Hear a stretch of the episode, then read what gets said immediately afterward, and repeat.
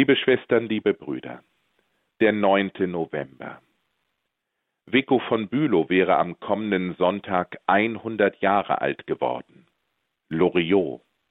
Seine Zeitzeugenaussagen zum 9. November 1938, die jede und jeder auch gerne auf YouTube im Internet heute noch sehen kann, sind wahre Juwelen, gerade inmitten der aktuellen unerträglichen antisemitischen Hetze allüberall. Über seinen damaligen Griechischlehrer sagte Loriot, bis zum Schluss meiner Schulzeit hat dieser Lehrer auf geschickteste Weise uns seine nie endende Empörung mitgeteilt. Es war damals also möglich, dass ein Mann so geschickt Stellung bezog, dass er in uns Schülern die Empörung wachsen ließ, ohne sich äußerlich schuldig zu machen. Zitat Ende. Ich wünsche allen Heranwachsenden solche wahren Lehrer. Und Gott bewahre die Kinder zugleich vor den lebensfeindlichen Hassparolen falscher Propheten und machtmissbräuchlicher Ehrlehrer, auch und gerade in der digitalen Welt. Prüfet alles und behaltet nur das Gute, Wahre und Schöne, ruft uns Paulus gerade an einem 9. November zu. Für unsere deutsche Geschichte spielt der 9. November eine herausragende Rolle.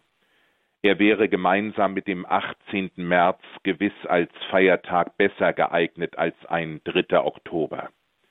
Der Fall der Berliner Mauer 1989, die Reichspogromnacht 1938, der Hitlerputsch vor genau 100 Jahren, die Novemberrevolution 1918, das Scheitern der Märzrevolution 1848.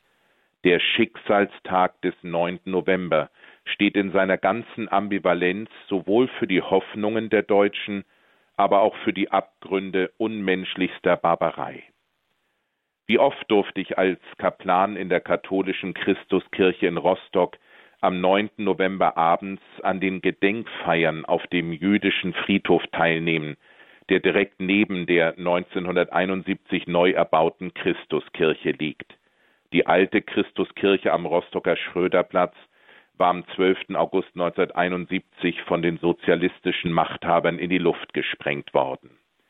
Geschichtsunterricht lebt von solchen lebendigen Geschichten, die uns Zeitzeugen erzählen.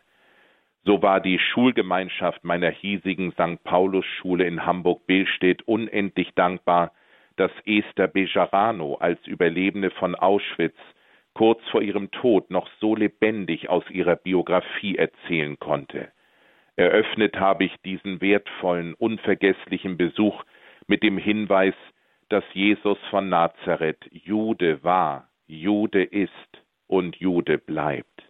Du, Jesus, bist mein jüdischer Freund. Gott hat mir einige jüdische Freunde geschenkt, auch Ilja Richter in Berlin, und jeder dieser Freunde bringt mir erstaunlicherweise das Lachen bei. Keine Begegnung ohne einen zumeist selbstironischen Witz. Würde ich solch einen Witz reißen, bliebe gewiss manchen Zeitgenossen das Lachen im Halse stecken. Aber da der jüdische Humor so einzigartig klug und weise ist, und ich wage diesen Humor mit dem eines Loriot zu vergleichen, dürfen wir von Herzen mitlachen, aus tiefster Seele.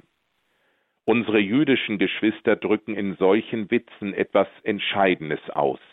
Das letzte Wort hat nicht der Tod, nicht der Kriegsherr im Gazastreifen, in der Ukraine, in Bergkarabach, nicht die Pandemie, nicht der, der seine Macht missbraucht, Nein, das letzte Wort hat die Liebe.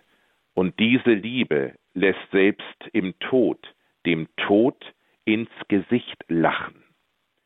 Zur leider vergessenen Tradition der Kirchengeschichte gehört das Osterlachen, das die Tradition der jüdischen Witze doch fortschreibt und dem wir gerade in Kriegszeiten, gerade an einem 9. November die Ehre geben sollten. Es ist doch jeden Tag Ostern.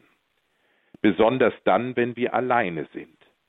Jesus war, ist und bleibt ein Jude, Gott sei Dank. Also hat Jesus auch von Herzen gelacht.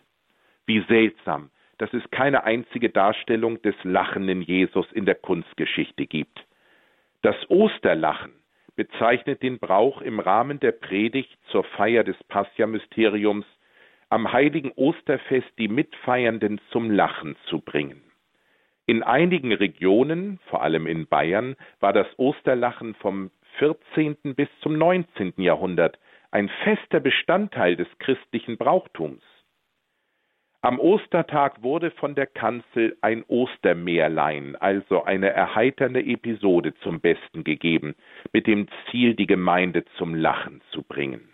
Das Grundanliegen war stets, die Osterfreude auszudrücken, erfahrbar greifbar zu machen und das Unsagbare, das unfassbare Glaubensgeheimnis der Auferstehung zu erden. Jesus ist Sieger über den Tod und lacht dem Tod ins Gesicht.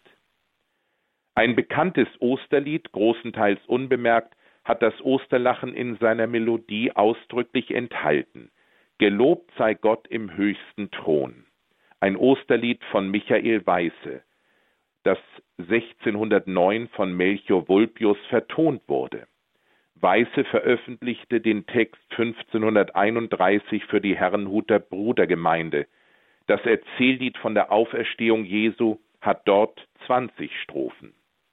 In unserem katholischen Gotteslob unter der Nummer 328 ist eine zusätzliche dritte Strophe von Hagen Horoba eingeführt, die die drei Frauen enthält und auf diese Weise die Anrede des Engels in der folgenden Strophe erst verständlich macht.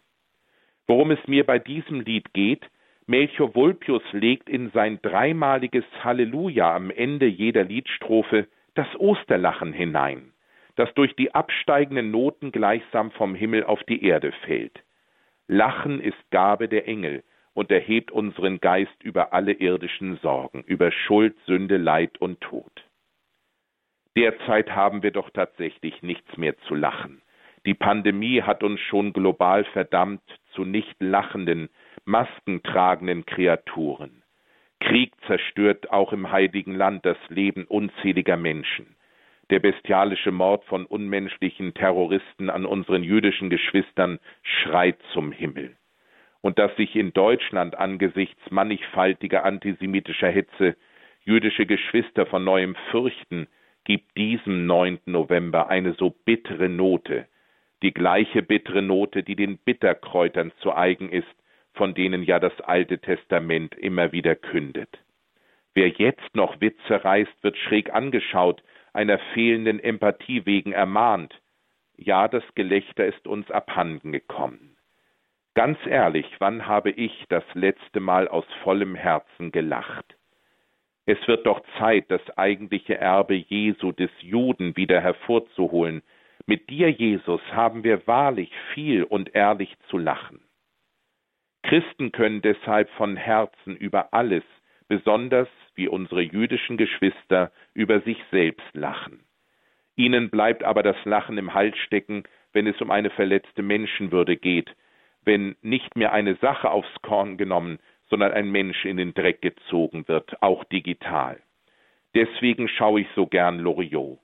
Er hat doch auf alle wunderbare, niveauvollste Weise unter Wahrung der Menschenwürde uns zum Lachen bringen können. Er hat wirklich beobachtet und auf seine wunderbar beobachtende Weise niemals einen Menschen unter der Gürtellinie behandelt, sondern wirklich das Lachen auf höchstem Niveau kreiert. Ohne solche Auszeiten der Tränen des Lachens würden mich alle Tränen der Trauer schier ersticken lassen. Deshalb lade ich von Herzen ein, an diesem 9. November von unseren jüdischen Geschwistern das Osterlachen neu zu entdecken und zu pflegen, vielleicht auch bei einem Osterspaziergang zu den Gräbern geliebter Menschen. Es ist doch der Totenmonat November einmal so zu lachen wie der unnachahmliche deutsche Schauspieler Horst Frank in Tim Thaler, als dieser Teufel in Person erstmals lachen kann. Ich lade dazu ein, Melchior Vulpius in das Halleluja gegossene Osterlachen an der frischen Luft lauthals zu singen. Denn der Tod ist tot und das Leben lebt. So segne euch und sie alle der dreifaltige Gott, der Vater und der Sohn und der Heilige Geist. Amen.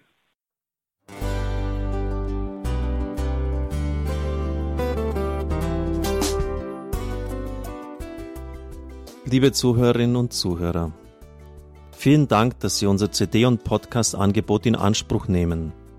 Wir freuen uns, dass unsere Sendungen auf diese Weise verbreitet werden. Dieser Dienst ist für Sie kostenlos. Für uns ist er allerdings mit einem nicht unerheblichen finanziellen Aufwand verbunden. Deshalb sind wir für jede Spende dankbar. Alle Bankverbindungen unserer Spendenkontos können Sie über unsere Homepage horeb.org unter dem Menüpunkt Spenden einsehen. Dort besteht auch die Möglichkeit, online zu spenden. Natürlich nach den neuesten Sicherheitsstandards. Sie können diese Informationen auch bei unserem Hörerservice unter der Telefonnummer 08328 921 110 erfragen. Ich wiederhole die Rufnummer 08328 921 110. Vergelt's Gott für Ihre Unterstützung. Ihr Pfarrer Kocher.